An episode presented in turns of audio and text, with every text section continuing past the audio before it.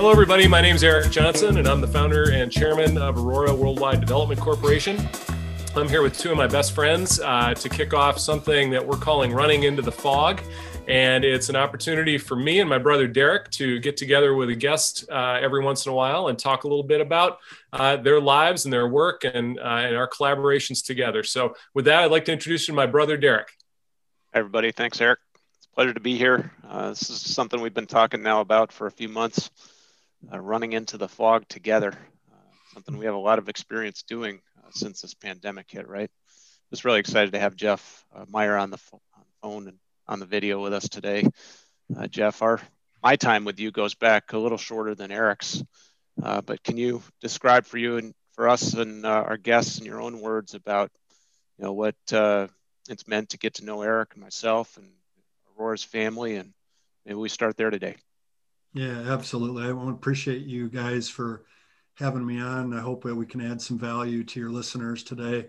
I am I am so grateful for that day, I don't know, what was it, Eric, six years ago, uh, five years ago, where you and your wife Tina came into my office and talked about being a part of our, our training session um, that my wife and I led. And from there, uh, there's been just this um, really refreshing friendship that is um, one of challenge and encouragement and um, you've poured into me and hopefully i've poured into you a bit. And it's just fun to be on this kind of uh, parallel journey together.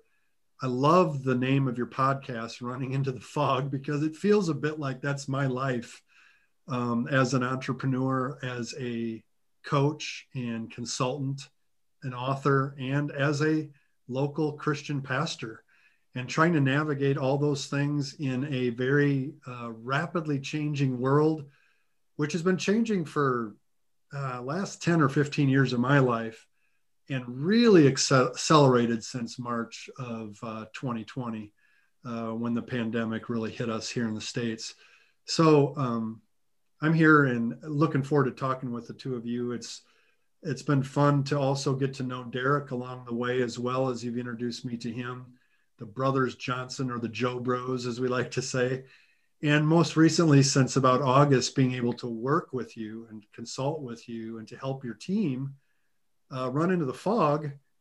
Um, a big part of that for me has been the every week meeting with the two of you um, to help you, uh, as we've used this word picture, this metaphor, to help you guys play catch a little bit better than you were maybe before before March. So um, thank you for having me on today and thank you for your trust in me and the opportunity to work alongside of you. But Well said. Well, Derek and I have been excited about this uh, exploration for the last uh, four or five months and just really um, eager to see where it takes us uh, from here.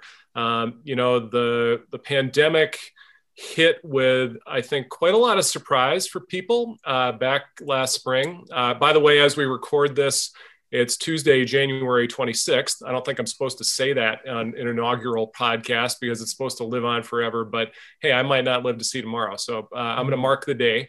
Uh, we just got about a half a foot of snow in Madison, where we all live, uh, Madison, Wisconsin. And uh, I think we were all out moving snow uh, this morning at one point or another. But uh, the cool uh, collaboration I think that you've helped Derek and I um, really close the distance on. And that's been a theme of my pandemic anyway, is closing the distance, not only closing the distance between us, the social distance that we're forced into. And, you know, I haven't seen either one of you face to face for, well, other than this face to face for, you know, better part of a year now.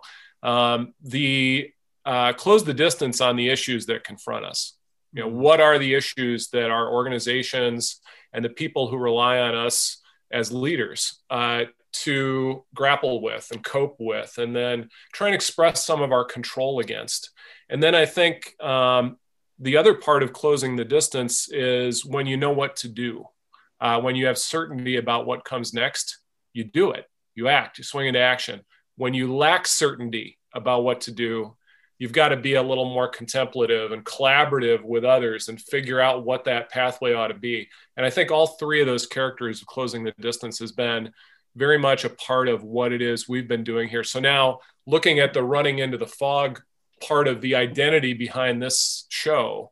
Um, and having you kick this off for us, Jeff, I think is very, very appropriate, perfect, even uh, in terms of helping us figure out how do you how do you move forward when you're not sure what the future holds. When in fact, you know, back in April and May, we are like, what's this going to be another couple weeks? And we'll have this whole pandemic behind us. We'll be back at church. We'll be having our meetings again. You know, should we cancel our annual conference, the Reconverge G2 meeting, because it'd been moved back to October? You know, surely it'll be done by then. And when the reality is, uh, there's a vaccine out there, but this is not going away anytime soon. This is uh, this is the foreseeable future for the next, you know, who knows how long. So that's the running into the fog part. And either one of you, feel free to jump in there and just comment on that uncertainty, the ability to not let the uncertainty and the fear stop you. You know i'll just i'll just say something that we've learned working together as a team with the aurora team over the last six seven months is that the further you look out the more uncertain it becomes. And so one of the principles for me is you you glance at the far distant future because you want to be going in that general direction right but you need to gaze at what's right in front of you. Hmm. Um, it's kind of like driving. You need to keep your eyes glancing off in the horizon, but you really need to keep your eyes fixed right in front of you. And so we've talked about 25 years out as you celebrate, what is it, 26 years uh, as a company? In about so a week. the next 25 years, you have set a course that is lofty. And if you spend too much time gazing at that, it's completely overwhelming and it's completely uncertain. Just glance at it. But then we've spent the time really gazing at the next 90 days. Like, what do we need to do in these next three months? And then even back, what do we need to do this week? Hmm. And one of the things we've recently introduced into our dialogue is what do we need to do? What's a daily win towards that? And that's where the focus needs to be, right? And if you flip that, that's where overwhelm comes and that's where we get just completely locked down with fear. And so when i say move forward anyway it's acknowledging that overwhelm but then just taking the next step. I think what's cool about that guys is that uh, that is in essence what intelligence does. It helps you make better decisions you know and, and ideally lead from some type of insight and take some action on it. Um, you know a little bit of history because this being the, the first of the running into the fog podcast you know eric and i are four years apart everybody uh, that might be watching this. Uh, as kids we were not very good friends you know put it bluntly. Uh, eric and i wasn't like we gravitated to one another some brothers do. We kind of we were just far enough apart in age where our uh, our circles were different. Uh, the running joke is that our mom often required eric to just have his little kid brother tag along because there was nothing else for me to do, right?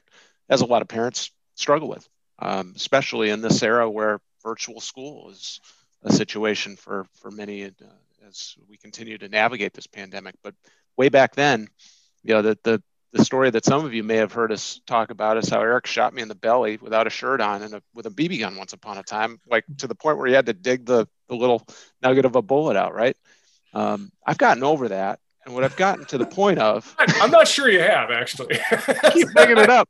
I keep bringing it up, but the uh, the fact is, we kind of we became one another's biggest fans, and some of that had to do with tragedy in our in our family life. Our parents passed away.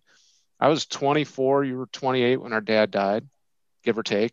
Um, two and a half short years later, our mom passed away. So you know, we essentially, other than your family through Tina and eventually my family through my wife Allie and, and all of our kids together. We have eight children together uh, between the two families. So it's a huge blessing that you know we went from those somewhat dark days, and you were getting Aurora started back in '95, just before all that went down, But I still say, you know, without the, you know, and that was a, a really foggy time. You know, mm. this metaphor of running into the fog couldn't be more accurate. I mean, we were running into the fog trying to navigate our parents passing away together as two siblings, two, as our mom would say, two Hanyaks from northern Wisconsin.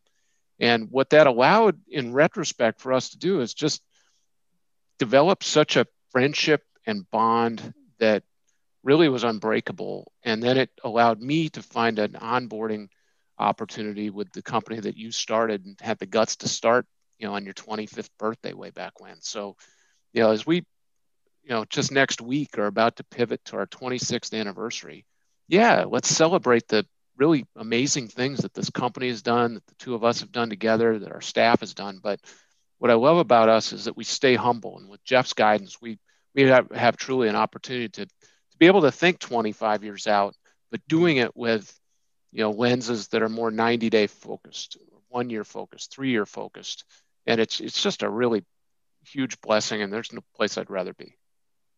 Right on. Well, Derek, you said um, actually, I think it was last week or the week before that, uh, we get together for an hour and and the three of us talk through, you know, the Joe Bros and the play and catch and and you know how that's going.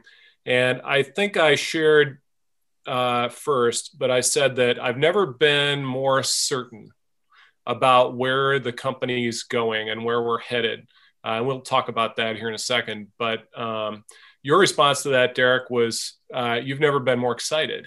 Uh, and Jeff marked the moment when that exchange happened because I've never been certain of where we're going. Um, I've always been very eager to learn. I think that's that's sort of the summary of my 26 years. Is I've never stopped wanting to be a student of what it is we do and a student of the people that are brought into our path. You know, too. That's such a huge those two things learning who's been brought to us and at the same time what lessons there are for us um, and it's infinite there's no end to that that is how we are meant to spend our lives discovering reality and discovering the people in our lives and what their reality is like and how to be a part of their reality in a way that uh, really helps them achieve what they want to achieve. And I think you know the the biggest kind of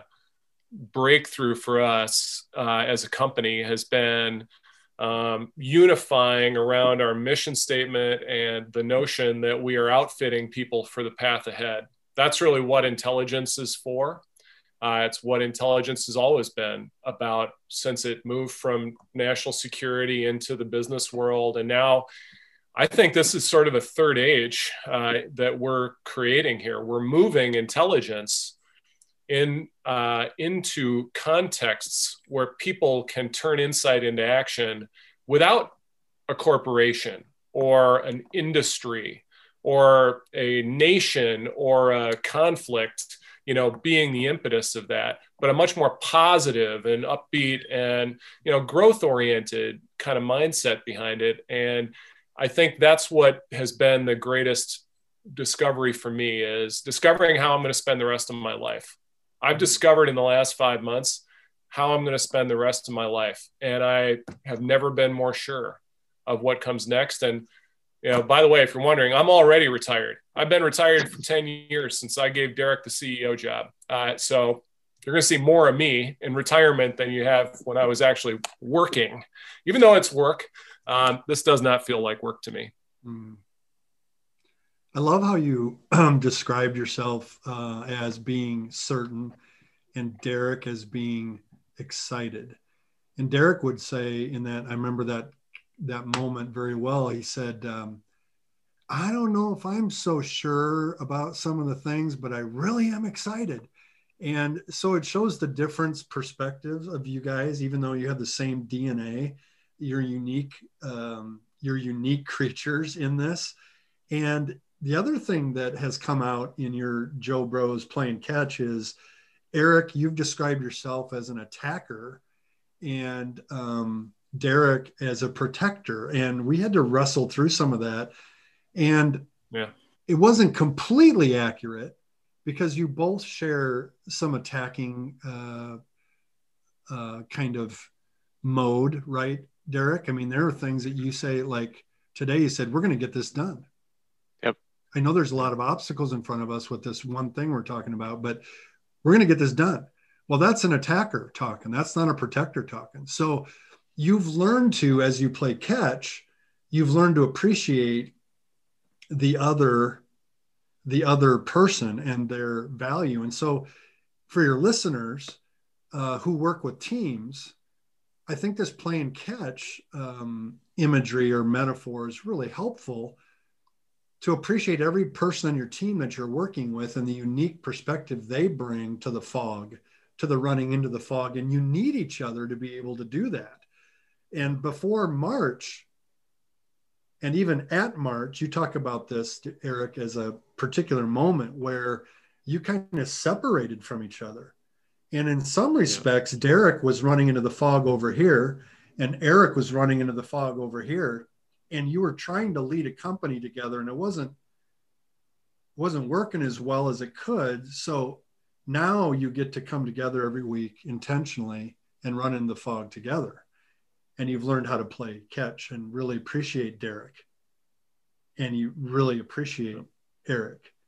And I just think that's something to celebrate. And anybody that's working out there with a team, sometimes differences cause us tension and and how cool is it to be able to to work together to appreciate each other at a new level? Um yep. Right. Because you can't turn insight into action as a team unless everybody gets to play and play well together, right? Yeah. Yeah. Well I said. think the, um, if I may, you know, the the opportunity for Eric and I to have somewhat opposite, you know, kind of perspectives or places in the company where we where we tend to apply our talents. That's obvious, you know, it has to be that way. But what makes us a unique combination is that we as we have a strong appreciation for one another's talents, it allows us to come back together and build a durable and resilient framework to apply against Aurora's future. And you know, we're going to get plenty of things wrong. There's no doubt we have, you know, over the over the past 26, almost 26 years now. But more times than not, we're going to get it right. And whether that's you know talent acquisition and staffing or strategic decisions with the company, you know, there's there's being in business with someone, as I've found in being business with you, Eric, is you know it can be challenging and it, it goes up a notch or two when it's family member.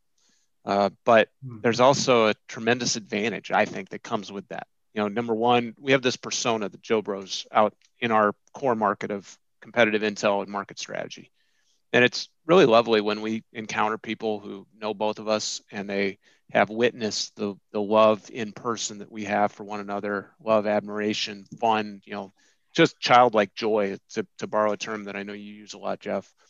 Uh, we haven't had an opportunity to experience that now 10 plus months because of the pandemic, but we're still doing it. Even though it's not in person, it's still being done as you see here on this podcast, hopefully. And what I what I really hope for and pray about, you know, with, with regards to this podcast is that we can make it a platform where people can see the Joe Bros being vulnerable and being open and transparent.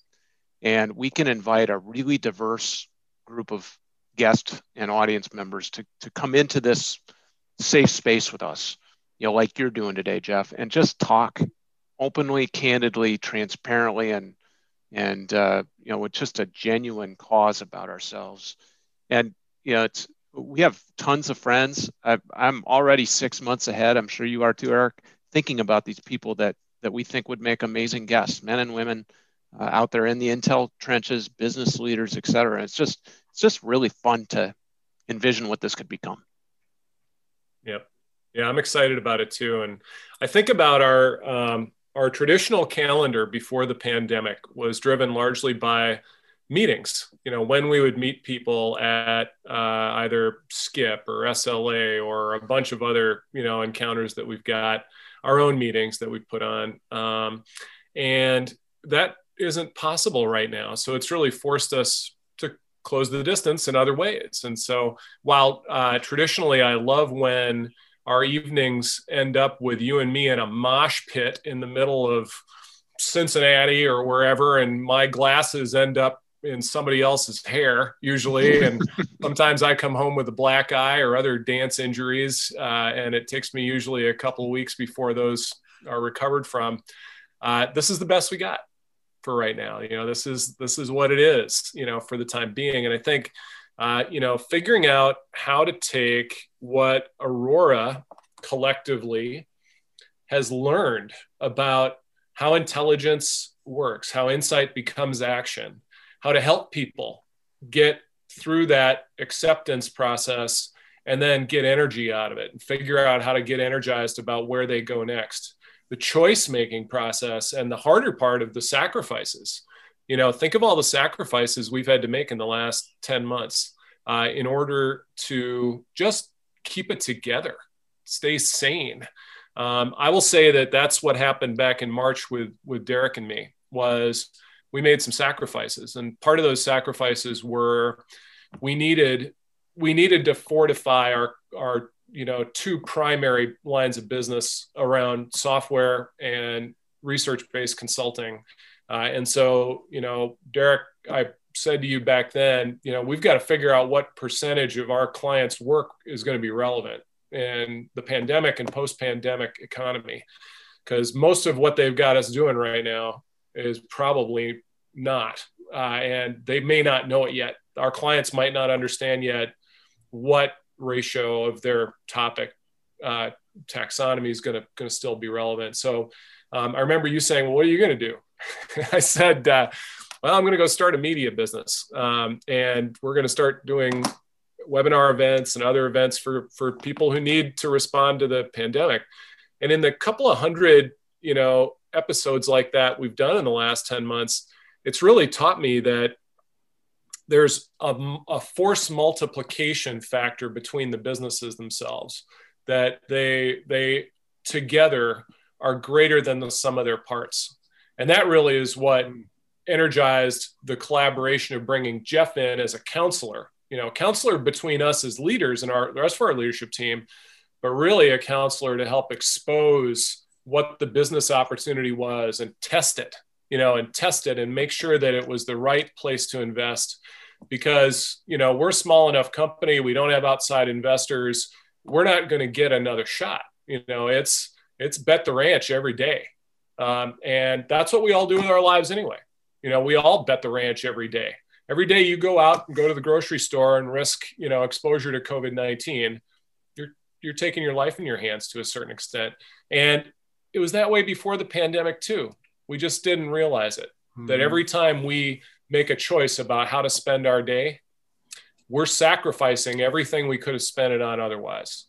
If we're going to work, we're not going to be spending it with our family, unless you're like us and we work at home. And I think I heard my daughter blowing her nose a second ago. So that'll be, you know, on our inaugural podcast, my daughter's very loud nose blowing uh, is, I'm sure, going to be, you know, made uh, made eternal here. But uh, that's I think the biggest you know takeaway for me. And now as we run into the fog of 2021, new president, new economy, new set of priorities about what businesses are going to have to do next.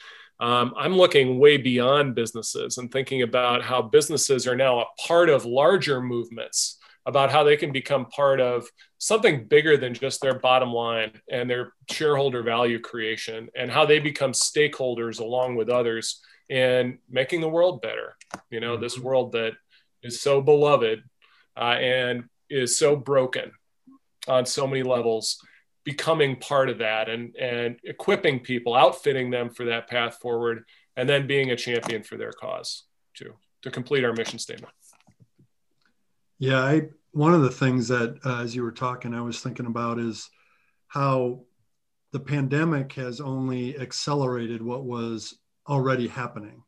Yeah. And you guys talk insight into action. Well, in the the space four years ago, I didn't know anything about competitive intelligence. You invited me to speak about fear at your your uh, your major conference here in Madison. Um, I just happened to have uh, won the uh, the uh, exercise that we did that day, which kind of blew the minds of most people in the room. Like, how can a coach and pastor that knows nothing about competitive intelligence win the war game that right. you sponsored? Anyway, um, it's because you didn't bring bias into the situation. but see, that's it. Obviously, but see, that's yep. it. because I didn't bring bias, and so in each of our unique spaces, we tend to bring bias. Mm. We tend to assume an expert stance Mm-hmm. And so I talk all the time with pastors and leaders and all kinds of other different teachers and um, all kinds of other different companies. I said, we've got to move from uh, expert to experimenter yeah. and get just comfortable with, you know, the adventure of discovery and go and, and curiosity, the stimulation of curiosity. I wonder how this will turn out. And so you can't, and you've taught me this, Eric, through our relationship is you can't fail. Mm. You can't fail. All you do is try something. And if it doesn't work out, you've got more information in the pool of information upon which to make decisions. And so, actually, great business leaders and those who are starting uh, new ventures would say you've got to fail fast and fail often yeah. to find your way forward. And so, we've got to, how many of in our industries are so fixated on being right or making mm. sure it works out or getting it perfect before we'll ever take a step. And that's kind of what I mean by move forward anyway. You, you know, you realize nothing's going to be perfect. There is going to be fear. There are going to be obstacles. Move forward anyway, because that's the only way you're going to learn, grow, and make movement forward. And so some of the things that I thought about experimenting with five years ago, um, I talked myself out of. Like, mm. let me give you an example. As a pastor, I've been thinking for 10 years about canceling Sunday service mm. and having people get together to go serve the community. And I never pulled the trigger on it. Why? Well, you can't cancel Sunday service. That's what the church does. Well, March 13th hit 2020, and we have not gone back to in person worship yet. We're planning to do it February 17th, um, but we have canceled Sunday service for all intents and purposes in person and learned how to do it and to build a community online, which is some of what you're talking about is building communities where there's shared interests, shared problems, shared gaps where we can work together to solve those problems in the world. And what I'm learning is community is just as important as content. Mm. And if hmm. we only pump out insights and pump out content with no community built around that content and putting it into action, it's pretty much meaningless. We just yep. get puffier heads and feel like we've learned more but we really haven't made a difference with that insight and that's what i really appreciate about you guys is you have really you were talking about that before the pandemic but you've doubled down on it now in our work together over the last five to seven months that no fooling you are going to be a company that helps put insight into action and by doing that for folks you are going to actually champion their cause mm we hope that your cause feels championed uh, by us, Jeff.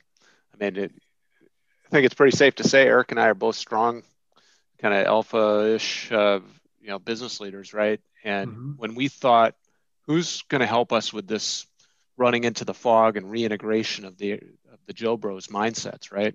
We, we looked at each other, and I think there's probably one person in this world that could do it, and it was mm-hmm. Jeff Meyer. Yeah. And you know, that's what's really beautiful about this friendship that started five, six years ago with Eric and has matured into a great friendship. I consider it a great friendship with you uh, directly. And, you know, it's, I think the first time I had exposure to you, Jeff, was, um, you may not even remember this. Um, the, the Berbee Derby Thanksgiving days, maybe uh, three or four years ago. Yeah. I see, I see Jeff run out of a, a medical essentially a medical camper. You had gotten your earbuds stuck in your ear. Just locked solid, brother. Do you remember this? Oh, I remember it. And I, I said, "What are you doing? What are you doing in the medic tent?" Jeff? And he goes, Well, I'm getting my earbud taken out. I said, What? And that's Yeah. that's one of my earliest memories of one-to-one interactions that I've had with you. There Oh, was. boy. Talk about uh, vulnerability, humility, right? They couldn't get it out. So that thing, that thing stuck in my ear for another hour before I could get home and get a tweezers in there and pull it out. Yeah. Yeah, talk about Wow. running into the fog. I thought for a minute that I was uh, going to be deaf the rest of my life from the left side of my head. That was crazy. It's got to be daunting Wow. though for you to think about, you know, like you serve stakeholders at your church, and I'm sure many of them, I know for certain because we've talked about it, that many of them believe that in-person services should have returned by now, right? Um, you know, how do you how do you serve in a faithful way that community, run into the fog for Mhm. those stakeholders, and also do what you and your board and other leaders at your church believe are, you know, the, the safer protocols, perhaps. And that's a debate depending on which side of the fence you, you arrive on. But you're you're a you're a leader of that business, um, you know, Mhm. known as your church, and I'm sure it hasn't been a very easy job to run into the fog on a day-to-day basis. There, talk to us a little bit about that and how you've tried to kind of uh, move insight to action, particularly with some of those stakeholders that may not necessarily see it from your point of view. it's a constant challenge where people have opinions and where people have preferences. Um, and to be vulnerable, the church's um, probably biggest weakness in my lifetime has been that we have allowed preferences and opinions to run the day um, and trying to please. And you can't, right? You can't, there's no way as a leader that you can take everybody's perspective and and and their um, opinion about it or their preference about it and satisfy them. Um, it's it's an impossible challenge, and so the biggest thing I would say is you've got to relentlessly focus on the mission Hmm. and be reminded of the values that you have settled on that you want to fiercely defend that make you uniquely who you are as an organization. You've got to really be focused on the end result that you're after. And for the church it's largely through my lifetime been about getting people in church. We talk about budgets and buildings right? Budgets and buildings and attendance and that's what has been our measure well the pandemic blew that up. Right. so now what? Well it's been now what's been always what should have been focused on and that is the mission.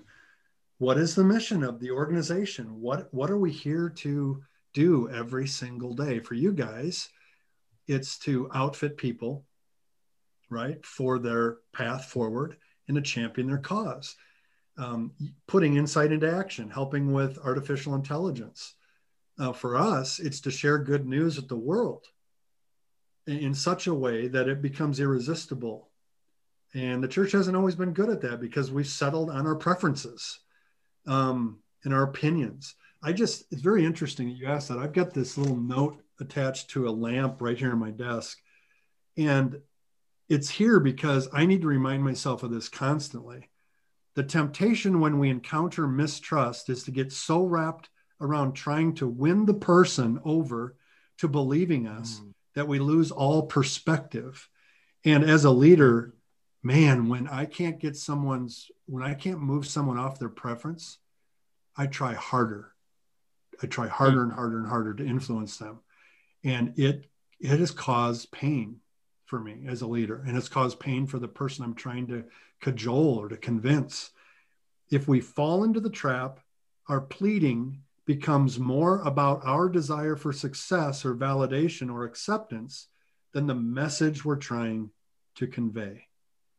And then I say at the end here so we need to keep focused on the truth we have to proclaim, the mission, and keep our eyes open for the people around us who are ready to join it.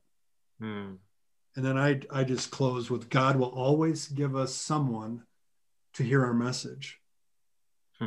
Um, he'll always put someone in our path, but I tend to focus too much on the ones that I haven't convinced yet. And so the shift is pay attention. I've had leaders grab me by the literally grab, grab me by the ears and say, Jeff, you're focused on the person that won't follow. Look at all the people who are, invest in them. mm-hmm. um, but as an influencer, right, you get certain validation by turning someone, by helping them see the truth. Well, you know, there are some people that you will never be able to turn. That's okay.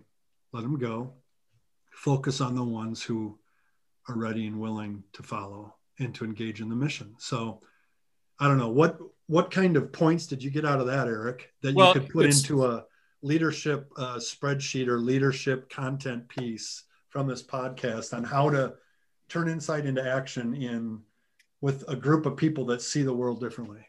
Yeah. So one of the things that in the last few years has been a big part of my doctrine uh, has been translating the old key intelligence topics into something a little more actionable, uh, which we just generically call control factors.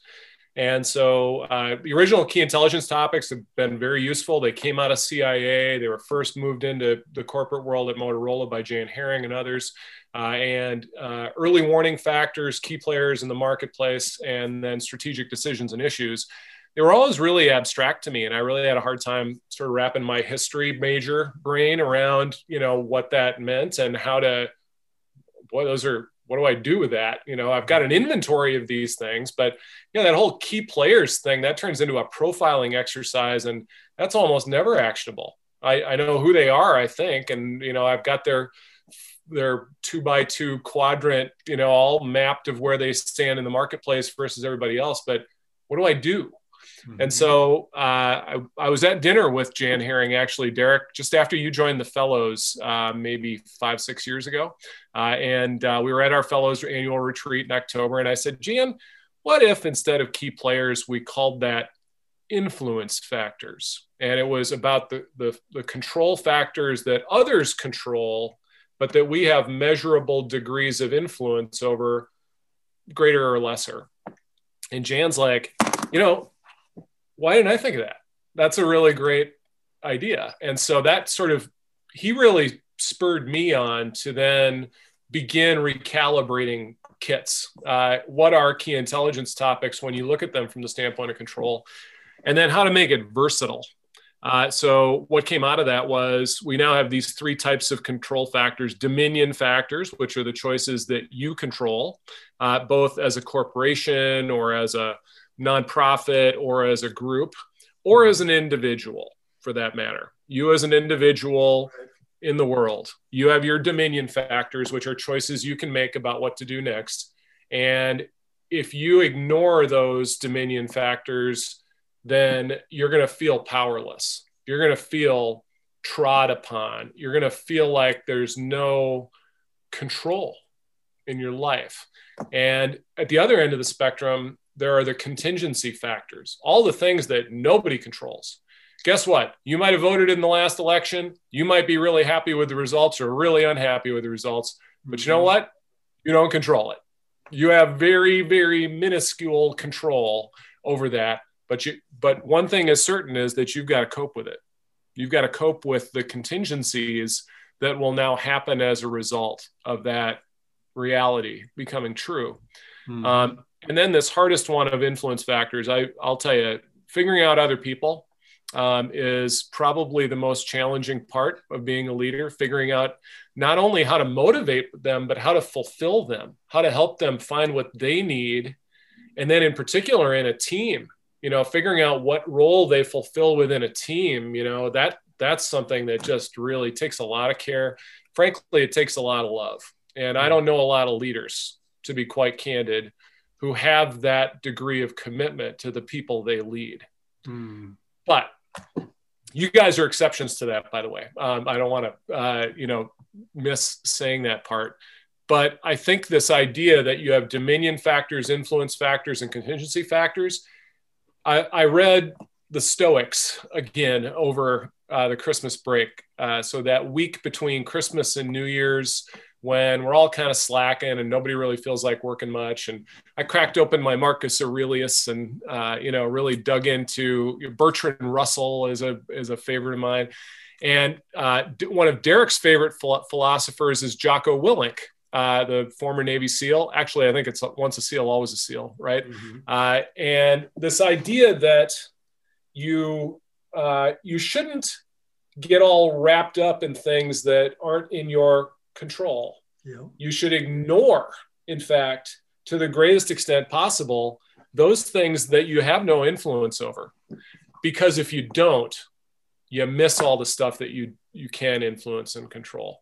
And that's where the powerlessness that I think a lot of people and as we think of our you know outfitting people for the path forward championing their cause if we don't help them inventory their actual control factors and figure out what to actually do we're not very good advisors either. Yeah. Eric can i layer on something? I just want to make sure for yeah. for people listening to this. So key intelligence topics and if you've ever had an opportunity to study as you have and i have and others inside of our ci fellows uh, circle have uh, at the the heels of jan herring it's a real uh, treat. And you know we love jan of course but the pivot to from key intelligence topics to control factors. I just want to make sure for for those listening at home dominion factors are strategic aligned to the old strategic decisions. Influence factors are aligning to key players and contingency factors aligned to the early warning indicators um, third bucket if you will of those kits right, right. Um, and then, you know, back to something Jeff said about coming into G2, our G2 meeting four years ago and winning that little obelisk that you, he just showed. Made the rogue it, wave, the rogue and, wave convergence. Rogue wave, baby. Yeah, so many times wave. we we bring such bias ourselves into these situations or ego. And Jocko would, would call it ego. Like if you can't check your ego at the door and get over yourself and see it from the other person's perspective, or see it from the other team's perspective. That's why I love wargaming in general, is because you're you're essentially transplanting yourself from I am Derek, and now all of a sudden I'm playing Jeff, or I'm playing Eric, or I'm playing Team X, or you know this uh, this wild card team, you know that might come in really disrupt our space, right? And it's just I, I actually I've known you my entire life, and hearing those terms dominion, influence, and contingency are super eye opening for me. Mm. Uh, and I I just wanted to make sure that I aligned it. But yeah. let's go back to the values that drive Aurora. You know, the, the three values that you, Jeff, have helped us bring out insatiable curiosity, authentic selflessness, and worthy challenge. I mean, it, in our world, we are so blessed to, to be asked to get involved in some stuff that I think, frankly, you know, people come to us because they may not know where else to turn, right? And you know, they come to us because they I hope they think that we're going to give them an honest assessment of what could be possible or different perspectives or ways to think about it. But those those three values and the process, Jeff, you've stepped us through to get to that point. You know, I mean, if that's all we've done in the last four and a half months of process with you, I would call it a win. But you know, layering on top of that, you know, running into the fog when you have values that mm-hmm. are defined like that, I find it just a lot easier, to be really honest. Jeff, you you have any comment on that? You know, how your values think, can define yeah, a, a foggy moment? I think two things that define the foggy movement in particular is the mission. That I look at it as a compass. It's not a map, it's a compass. And so a compass shows you the direction of true north in any uncertain terrain. So you can plop yourself down in any uncertain terrain and know that your your mission every day is to um, outfit that individual you're working with, that company you're working with, to to outfit them for the path forward, and to champion their cause. Um, and the values are the bedrock beliefs that um, are put into action through the company or the individual's um, insight into action. It's it it's and it's this thing that's going to be challenged all the time. Mm. And I think I go back to the war game, for example. The reason we won wasn't because we got different information than everybody else in the room got. Everybody got the same information. right? We went to the same table and got the same feedback from that group that was running the show there with the feeding us information. The difference yep. was we listened differently. Mm. We listened differently to it. And then we we took that insight and put it into action. And there was there, I know there were some people because we debriefed this later. There were people in the room that resisted the information and said, ah, that can't really be true. Yeah. Let's do this. And they just did what they'd always done before. And that's what was so great about the war game. And so when you're in your own environment, it's hard to receive information from an outside source because you've already built your assumptions around what you're seeing. And that's why the church has such a hard time adapting, for example.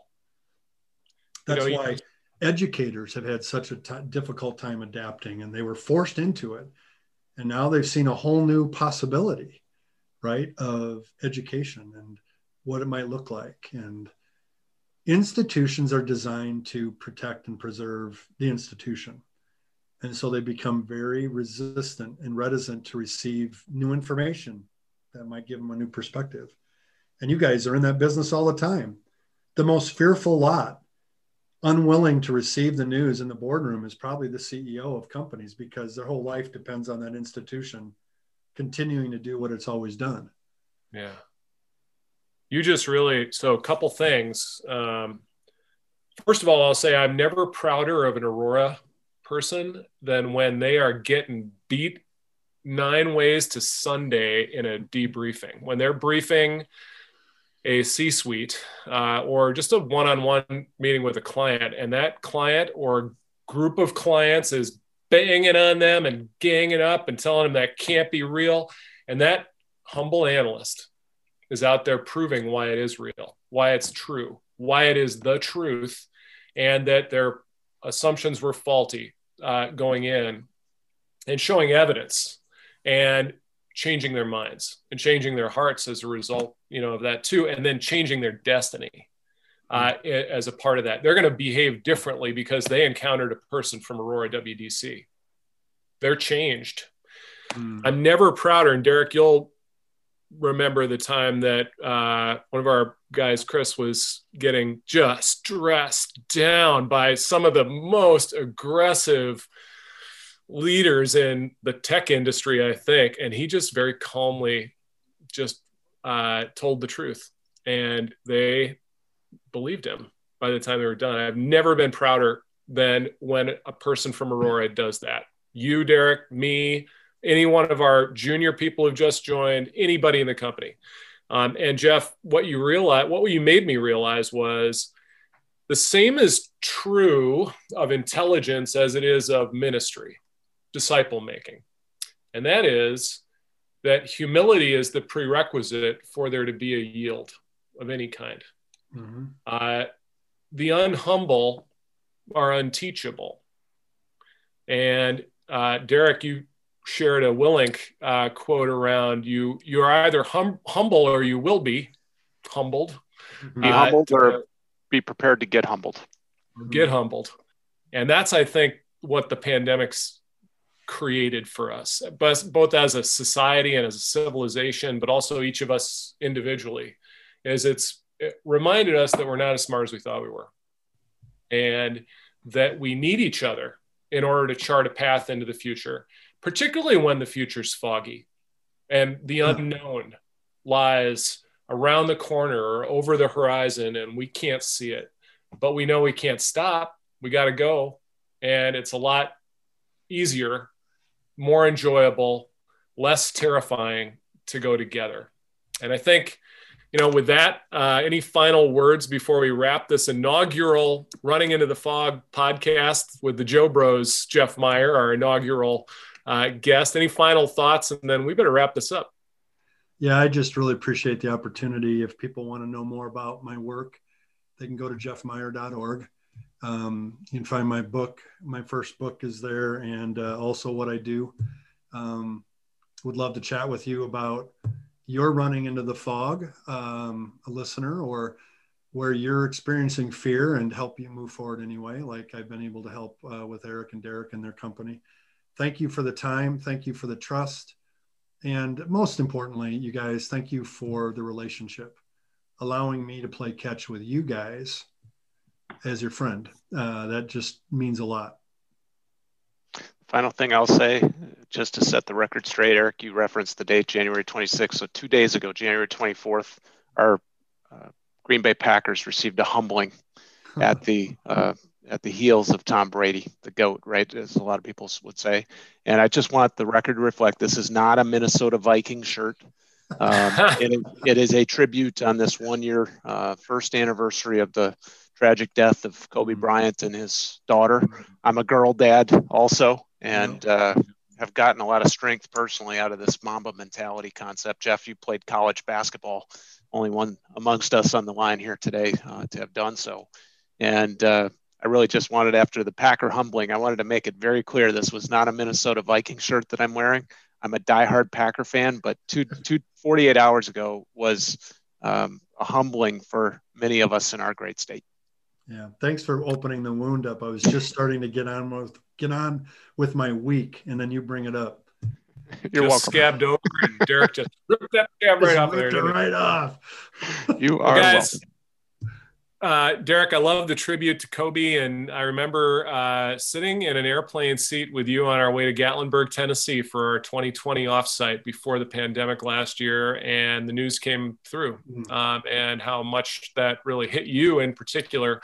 I'm not a huge basketball fan. I know, forgive me, but uh, I I am a fan of my people, and I know that when people are touched, including my brother, uh, by a loss like that, um, you know, trying to empathize trying to empathize and I think feel what they're feeling or or at least you know have some sympathy for that.